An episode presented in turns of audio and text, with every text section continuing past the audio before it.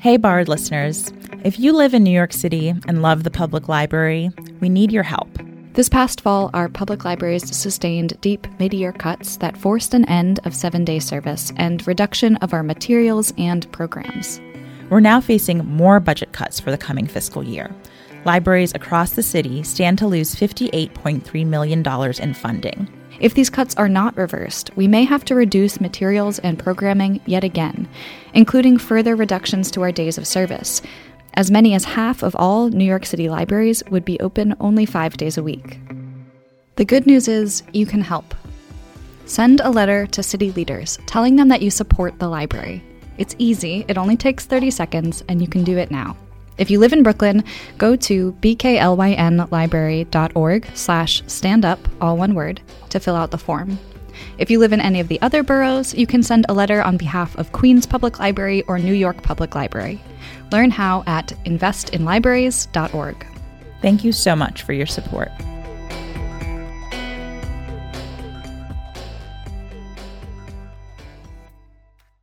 Hey, Adjoa. Hey, Krista. So it has been a while since we recorded a new episode, and a lot has been happening at the library. So, Adjoa, what have you been up to?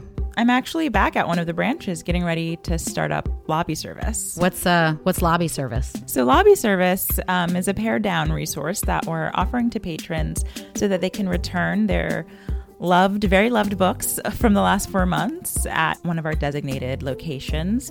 Um, and they can also pick up holds that they've placed uh, during the last four months. So, what's it like being back at the branch? So far, it's been pretty quiet since the public can't be in the space while the staff is there. But we've been busy weeding, which is when we check out our shelves um, to make sure that there's nothing super old on there or uh, we're making sure there aren't any damaged materials. And I've, I've realized that I, I missed browsing bookshelves. You know, I could only browse my my small library at home.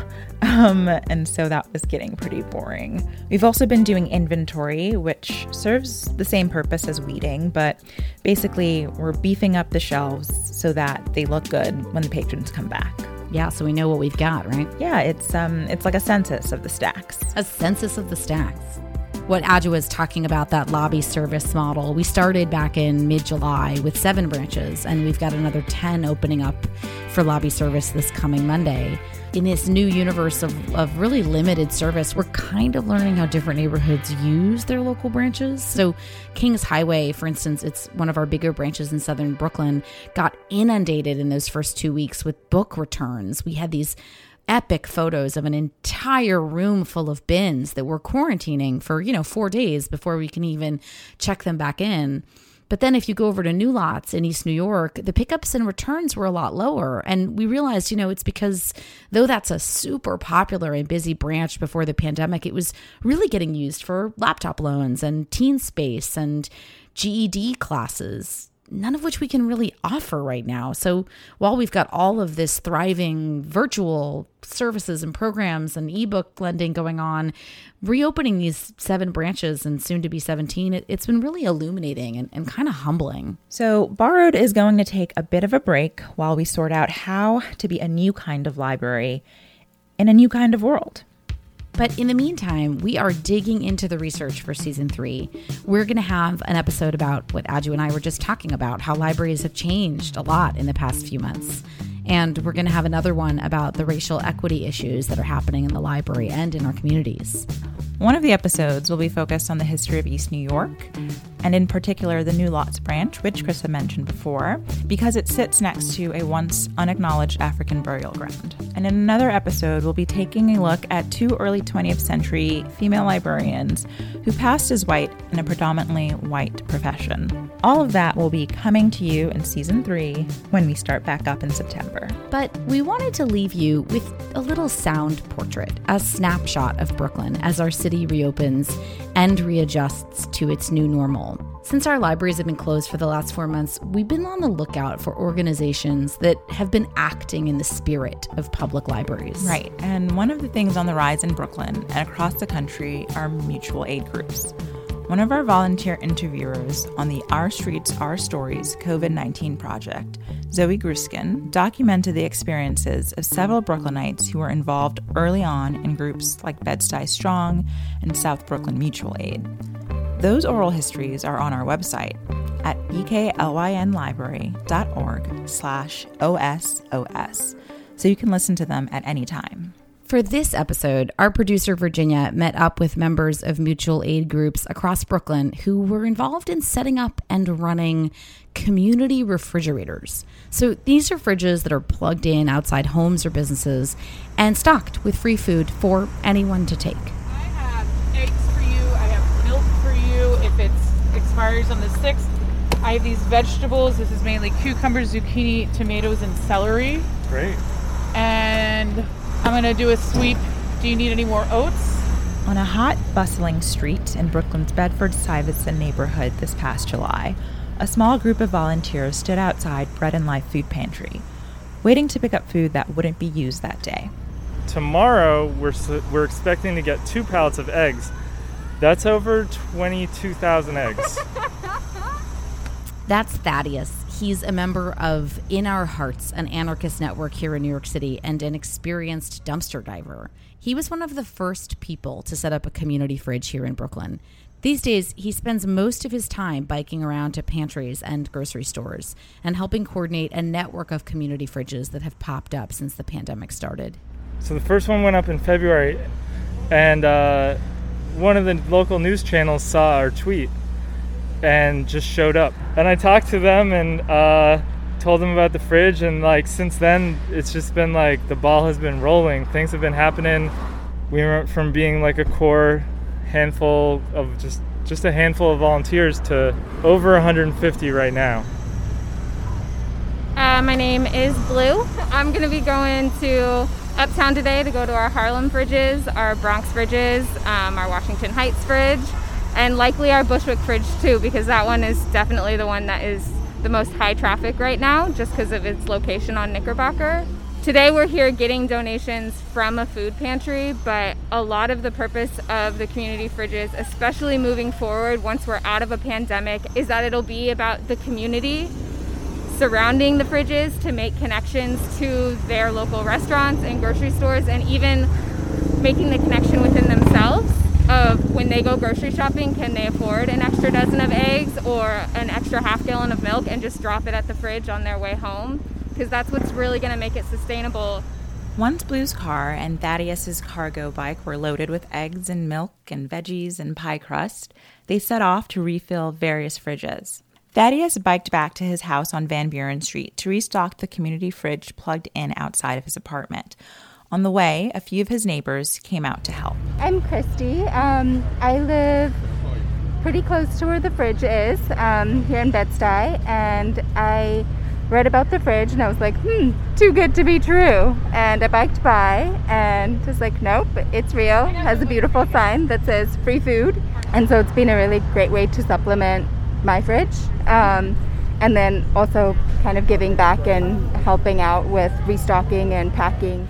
We got sunflower seeds, chicken, quinoa, pie crust, milk, pasta. What's nice about the fridge is there's always an amazing mix of produce and usually organic produce, which is great because a lot of people don't have access to that in this neighborhood. But then there's also, you know, baked goods and milk and like your staples.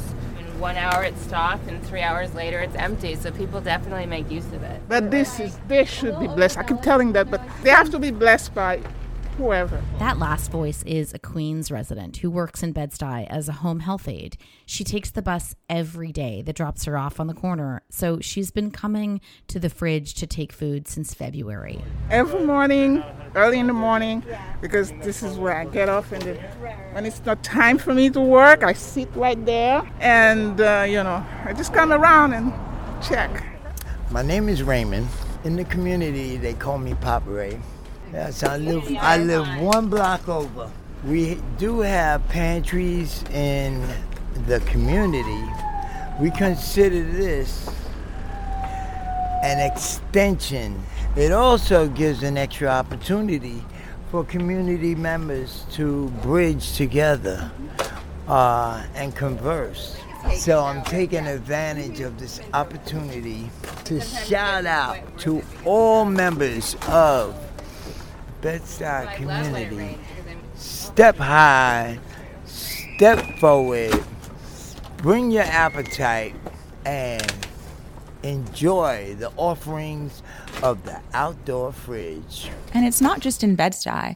As of this week, there are 34 community fridges set up in the New York City area, and more are popping up in other cities too. Virginia biked to another food fridge, this one outside of Abracadabra Magic Deli in Bushwick, where another volunteer, Chris, was unloading packaged meals for kids into the community fridge there. The first um, drop off I made was orange juice and eggs, and immediately, like, a five year old girl ran and grabbed, like, eggs and OJ, and she was like, she totally scored. She was so happy. Well, I've been protesting since the 90s, and I was involved in like queer liberation, gay rights in the 90s, and um, often, you know, I was involved in Occupy Wall Street, and um, I've been heavily protesting the last like couple months with Black Lives Matter. It's really intense. There's a lot of like confrontation with the police, and um, I wanted to find a way to get involved with mutual aid.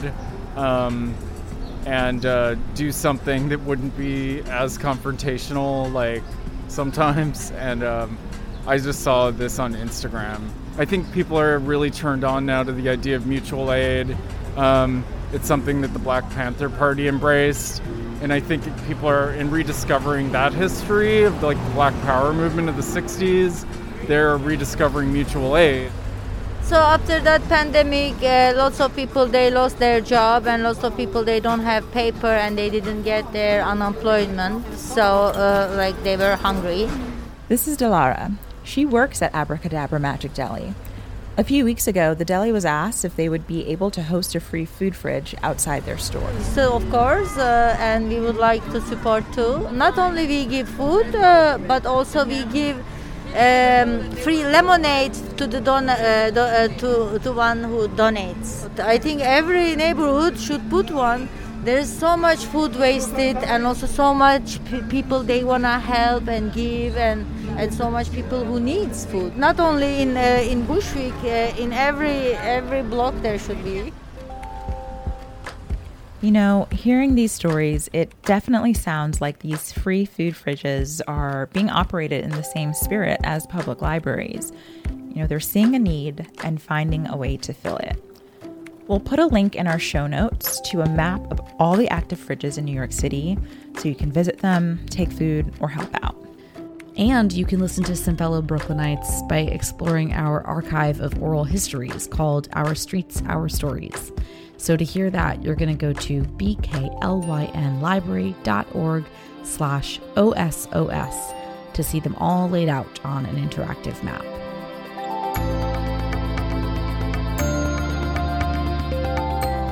Borrowed is brought to you by Brooklyn Public Library and is hosted by me, Krista Corbett Kavoris, and Adjoa Aduse.